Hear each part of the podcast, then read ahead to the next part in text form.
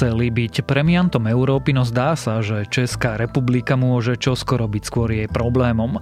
V krajine rýchlo rastie počet nakazených, hygienici nestíhajú trasovať, hlavná hygienička je sama nakazená koronavírusom a čas vlády dokonca bola v karanténe. Dnes sa teda vyberieme k našim susedom a pozrieme sa, ako tam pandémia prebieha. Je štvrtok 10. septembra, meniny má Oleg a dnes by malo byť pekne, dokonca aj jasná obloha mierne sa aj oteplí. Takže denné teploty by sa mali pohybovať niekde medzi 20 až 28 stupňami. Počúvate Dobré ráno. Denný podcast denníka Sme s Tomášom Prokopčákom. Zhodnocujte svoje financie s JNT bankou. Termínovaný vklad s dlhodobo najvyšším úrokom 1,4% ročne na dvojročnom vklade. A každé vaše ďalšie ráno bude tiež dobré ráno. JNT Banka. Expert na investície.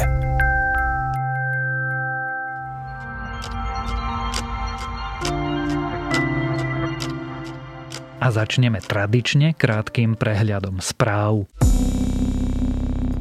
Minister zdravotníctva upozorňuje na hybridnú kampaň, ktorá sa rozpútala v súvislosti s pandémiou nového koronavírusu. Slovensko podľa Mareka Krajčího čelí veľkému dezinformačnému útoku a je to najväčší zápas, ktorý musíme zviesť. Situácia sa podľa ministra navyše nezlepšuje.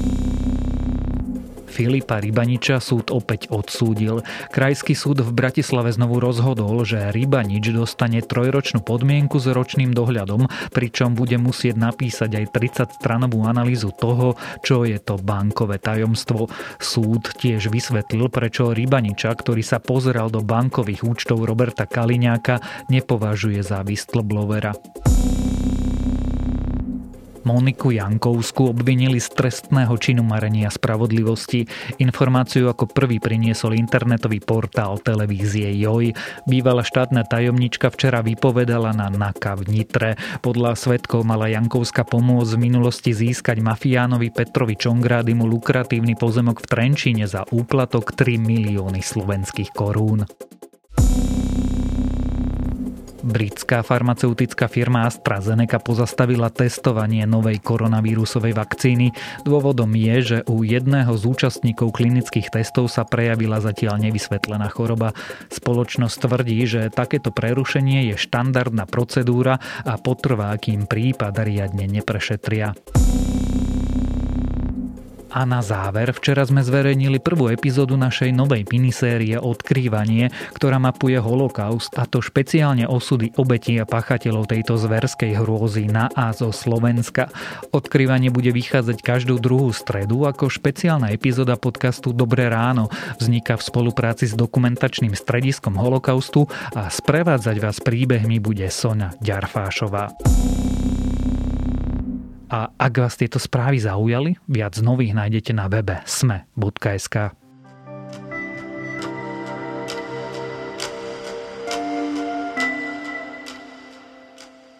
Rýchly nárast počtu nakazených, časť vlády v karanténe, nakazená hlavná hygienička. Počas prvej vlny pandémie nového koronavírusu patrila Česká republika k premiantom. Dnes tam niektorí veci hovoria, že krajinu môžu čakať 10 tisíce mŕtvych. A až teraz sa totiž v Česku sprísňujú opatrenia tak, že rúška budú povinné vo všetkých interiéroch.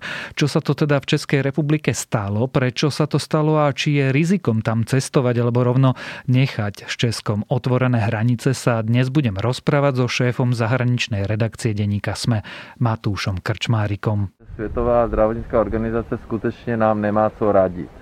Světová zdravotnická organizace absolutně pandemii COVID-19 nezvládla, kritizovala, když my jsme zavedli eh, povinné nošení roušek. Matúš, ako práve vyzerá pandémia v Českej republike? Nebudem hovoriť za seba, ale pomôžem si vyjadrením e, Svetovej a zdravotníckej organizácie, ktorá hovorí, že situácia v Česku je znepokojivá a, a že len 7 európskych štátov má posledných dvoch týždňoch vyšší naraz prípadov ako Česko, na čo je mimochodom e, premiér Andrej Babiš odkázal, že má mlčať, ale to, to už necháme na neho. A, a keď sa pozrieme na čísla, tak v Česku od, od začiatku pandémie potvrdili 30 tisíc potvrdených prí, prípadov, takmer 30 tisíc, nepresne, 441 mŕtvych. Pre porovnanie so Slovenskom je to u nás dokopy menej ako 5 tisíc prípadov a 37 obetí. V Česku ale ten moment, pre, prečo asi sme tu, je to, že, že, že v útorok denný nárast prvýkrát prekročil o tisíc potvrdených denných obetí, kým pre porovnanie na Slovensku je, je to stále vý, výrazne menej niečo cesto. Takže Česko zažíva teraz zlé dni, tam sa hovorí o návrate tej pandémie, stúpa aj, poč- aj, aj počet ľudí v nemocnici, ale stále sa dá povedať, že, že, že situácia je eš, ešte pokojná, ešte nekolabuje štát a podobne. Čo sa tam stalo? Prečo sa to stalo? Prečo jednak Svetová zdravotnícká organizácia hovorí, že situácia v krajine je znepokojivá, ale aj samotné úrady pristupujú k ďalším opatreniam? No môžeme sa pozrieť na také anekdotické veci. Napríklad pamätáme si, že, že na začiatku júla sa na Karlovom moste v Prahe konala oslava konca pandémie, kde sa pri moste dlhom 500 metrov stretlo asi 2000 ľudí, samozrejme bez rúšok, bez, bez rozostupov. Pamätáme si príklad z júla, kde sa v Praskom klube Techtle, Mechtle nakazilo asi 50 ľudí tým, že mnohí z nich pili cez jednu, jednu slamku že takéto prípady v Česku sú, sú kde sa hovorí, že Česi sú nezodpovední, ale keď, keď sa pozrieme na odborníkov, čo hovoria, že komplexnejšie, čo je problém, takže tie bežné veci, čo, čo sa spomína aj u nás, teda ľudia sa vrátili po dovolenkách, deti sa vracajú do škôl, takisto po lete sa ľudia vracajú do kolektívov, ktoré boli iné ako v lete, že, že stretovali viac rodinou, teraz chodia viac do práce, takže sa trošku premiešajú tí ľudia. A takisto platí, že mnoho, mnohí ľudia skrátka tie opatrenia už neberú tak vážne, rúška odkladajú aj tam, kde by ich mohli mať, alebo ich nepoužívajú vôbec. No len práve rúška sú jeden z tých rozdielov. Kým na Slovensku sú vlastne rúška v interiéroch povinné do úradov. Musíme nosiť rúška na poštu, musíme nosiť rúška do lekárne, musíme nosiť rúška v Česku iba teraz znovu zaviedli povinnosť nosiť rúška vrátane meskej hromadnej dopravy? Áno, tie opatrenia v Česku dlhodobo sú miernejšie ako u nás a zároveň sú veľmi chaotické, by, by, by som povedal v tom mysle, že napríklad sa stalo v auguste, že minister zdravotníctva Adam Vojtech povedal, že čo skoro budú rúška povinné zase v uzavretých priestoroch. Tak potom prišla kritika aj od médií, aj od niektorých lekárov, aktivistov, poslancov a najmä prišla kritika od premiéra Babiša, ktorý mu to vyhovoril a zrušili to na druhý deň, takže tie, op- tie opatrenia sú ešte aj chaotické. V stredu minister napísal na Twitteri, že, že, že budú rúška povinné v uzavretých priestoroch.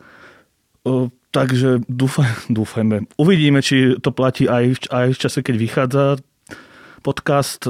Na teraz to vyzerá, že, že od Švedka budú rúška povinné všade v, v, v uzavretých priestoroch. Samozrejme výnimka je napríklad pre deti v školách a podobne, ale v, vo všeobecnosti sa, sa vrátia rúška do obchodov, do autobusov, do metra. Prečo to takto bolo? Veď po nejakom prvotnom váhaní aj Svetová zdravotnícká organizácia, aj svetoví epidemiológovia sú o tom desiatky vedeckých štúdií, ktoré hovoria, že No rúška treba nosiť. Ako je možné, že kým my sme ich nosili a máme vďaka tomu na hlavu alebo na počet obyvateľov oveľa menej nových nakazených ako Česká republika. Česká republika sa vlastne, a teraz to poviem tak ľudovo, na všetky rozumné opatrenia vykašľala. Úprimne povedané, neviem tieto rozhodnutia sú, sú, sú politické vždy, lebo nejaký politik musí prísť a povedať, dáme rúška ako povinné, nedáme rúška ako povinné. Takže môžeme sa baviť o mentalite Čechov, ktorí akoby nechcú počúvať nejaké príkazy a premiér Babiš tomu vyhovel. Môžeme sa rozprávať o tom, že, že možno premiér, premiér Babiš chcel vyvolať dojem, že po celkom úspešnom zvládnutí na jar, že je všetko v poriadku a že on to má pod kontrolou a, a že tie, tie rúška už netreba. Zrejme to bude kombinácia týchto opatrení. A má to premiér Andrej Babiš pod kontrolou? Nakazená je hlavná česká hygienička a časť vlády má v karanténe. V karanténe mal dvoch ministrov a tam je bizarné to, že on s hygieničkou sedel tiež niek- niekoľko hodín, ale on povedal, že, že on do karantény nemusí, alebo vraj mali od, od seba odstup viac ako 2 metre a v miestnosti bol vysoký strop, čo je taký bizarný trochu dôvod. Neoficiálne sa hovorí, že Babiš nechcel vynechať to, to, že sa začína kampaň pred voľbami do Senátu a do krajov, ktorá bude v oktobri, čo je ináč tiež ešte taký prvok, že, že ako vôbec budú vyzerať tieto voľby, no uvidíme o mesiac. Takže či, či to má pod kontrolou, ťažko povedať, hlavne ta, tam vidíme, ako som spomínal, taký chaos, že opatrenie sa ohlási, ruší na druhý deň alebo o hodinu. Nik, nik, nik, nikto nevie, či bude alebo bizarné v tom, že napríklad tú povinnosť nosiť rúška minister oznámil cez Twitter. To je taký štýl politiky, jak pri Trumpovi, že veľké vyjadrenia nie sú na tlačovkách, ale na Twitteri. Takže či to má pod kontrolou, neviem aby vlastně životy lidí byly co nejméně omezeny. Samozřejmě rouška je nějaké omezení, ale z mého pohledu minimální eh, prevence, ale pokud se bavíme o eh, třeba pořádání nějakých kulturních akcí, sportovních akcí, tak tam zkrátka jsme vyšli vstříc, tak aby se tyto akce eh, mohly konat třeba i ve větším počtu. Ale... Keby sme to ale mali z pohľadu Slovenska zhrnúť, kde je situácia v Českej republike najhoršia? Nemecko napríklad povedalo, že na zoznam červených ani nie tá krajín, ale povedzme regiónov zaraďuje Prahu. Česko má semafor a Praha je tam na tom naozaj najhoršie je, je na oranžovom bode. To znamená, že, že sa začína komunitný prenos. To znamená, že medzi ľuďmi, že už, ne, že už netreba ten vírus priniesť od niekiaľ, ale skrátka, že, že, že, že, sa, že sa šíri medzi ľuďmi divoko takmer až bez kontroly. A ak sa dostane na vyšší stupeň, to bude znamenať, že, že ten komunitný prenos je veľmi rozšírený. Takže je Praha na tom najhoršie len, že teraz vyšli čísla, ktoré hovoria o tom, že, že ako sa dostal po, po, počet prípadov cez tisícku, takže väčšina z tých prípadov už nie je v Prahe, ale po regiónoch. A pre porovnanie napríklad, že v pondelok bola štvrtina nakazených ľudí z, pra, z Prahy, útorok to už bolo len pod petinu. Takže dá sa povedať, že ten vírus sa šíri do regiónov a už sa nedá až, až tak veľmi hovoriť o centrách regionálnych, ale, ale napríklad pre Slovensko Slovensko varuje a ako rizikové miesta tiež Praha a, a, a Vysočina. Úrady v Českej republike tú situáciu zvládajú, pretože včera sa objavil taký nápad, že keďže hygienici nestíhajú trasovať, tak sa budú pacienti trasovať sami. Taký nápad je. Je to, je to o tom, že keby napríklad u teba zistili, že si pozitívny, tak, tak ideš na web do aplikácie a napíšeš, kde si bol. Naozaj otázka je, či to je spolahlivé a či to vôbec takto môže byť. To neviem posúdiť. Tá dôležitá otázka, špeciálne pre slovenských poslucháčov, je teda, je Česká republika pre nás ešte stále bezpečnou krajinou a odporúčal by si ty cestovať do Českej republiky? To bezpečná krajina je to podľa toho, kde si určíme tú úroveň bezpečnosti. Či by som ja odporúčal... Ja... Alebo inak, ty by si vycestoval? Ak by som mal na to dôvod, tak áno. Aj do Prahy? Aj do Prahy, ale to už je riskantnejšie a skôr by som to, to, to zvažoval pre ľudí z rizikových skupín, ale samozrejme pri ceste do Prahy treba dávať väčší pozor, dbať na tie tri R, ako odporúča Česko, teda rúška, ruky, umývanie ruk a rozostupy ale či je to bezpečné, ja to neviem celkom posúdiť, nie som infektolog ani epidemiolog, ale zo slovenského pohľadu, keď mám povedať oficiálne vyjadrenie, tak e, Česko je z pohľadu MZV ministerstva zahraničných vecí je stále zelené, tým pádom tam nie sú žiadne opatrenia, žiadne nutnosti, ale to sa môže že zmeniť už dnes, keď sa stretnú odborníci a budú prehodnocovať, že ktorý štát bude zelený, červený a podobne. Vieš si predstaviť, že by sme s Českou republikou zatvorili hranice? Mm, ja som si to nevedel predstaviť v deň v marci, takže moja predstavivosť nebola taká veľká ako skutočnosť.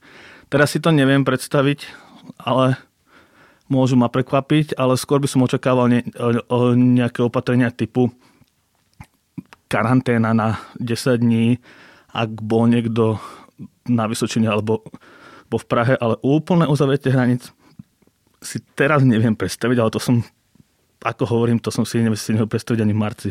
Ako sa bude situácia v Českej republike vyvíjať? Pýtam sa túto otázku, pretože včera známy parazitolog Jaroslav Flegr zverejnil ďalšiu zo svojich predpovedí, ktorá hovorí, že ak v Českej republike prúdko, ale naozaj prúdko nesprísne opatrenia, teda zákaz stretávania sa väčšieho počtu ľudí sedieť doma a robiť z domu a nechodiť nikam, tak v Českej republike môžu byť 10 tisíce mŕtvych.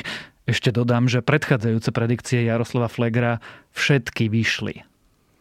No Jaroslav Flegr má bilanciu celkom úspešnú, lebo on pred týždňom povedal, že do 10 dní od začiatku otvorenia škôl, že sa dostanú prípady cez tisícku, čo, čo zostalo už po týždni. Takže ak by som mal pokračovať v tom, čo hovorí on, tak on predpovedá, že, že to bude prudko raz prvé dva týždne po otvorení škôl a potom bude pokračovať rast. A potom on už hovorí tak, že toto je už len predpoveď ešte nejakým doteraz sa odkazoval na nejaké modely, ktoré on ako parazitolog ovláda.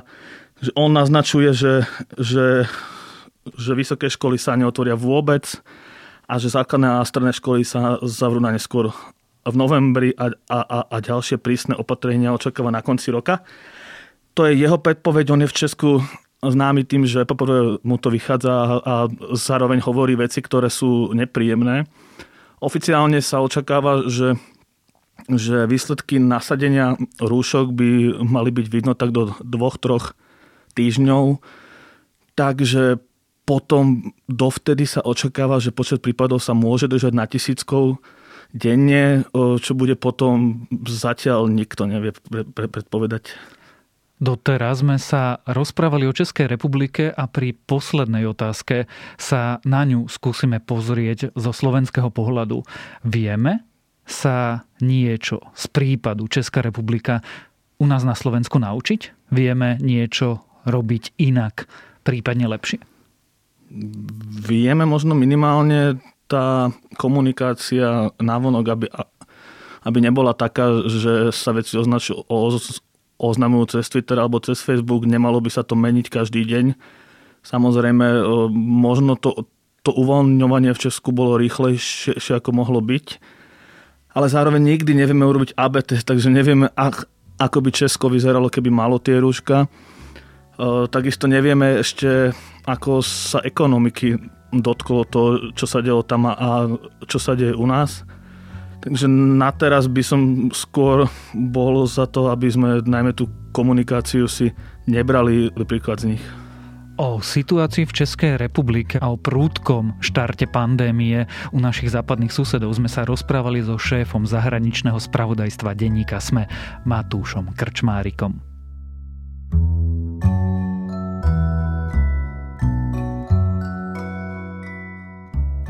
Pri pandémii vlastne zostaneme aj pri mojom dnešnom odporúčaní. Ja viem, možno je toho už trochu veľa, možno sme aj trochu otravní, ale toto je dejinná udalosť, o ktorej sa raz budú písať celé kapitoly v učebniciach. O tom, kto situáciu zvláda lepšie, kto horšie a no kto vlastne vôbec. Dnes preto odporúčam veľký text, ako pandémia porazila Ameriku v mojom obľúbenom magazíne The Atlantic. A to je na dnes všetko. Želáme vám pekný a úspešný dnešný deň. Počúvali ste Dobré ráno, denný podcast denníka Sme s Tomášom Prokopčákom.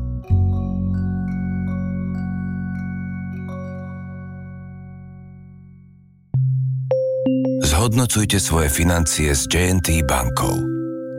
Termínovaný vklad s dlhodobo najvyšším úrokom 1,4% ročne na dvojročnom vklade. A každé vaše ďalšie ráno bude tiež dobré ráno. JNT banka. Expert na investície.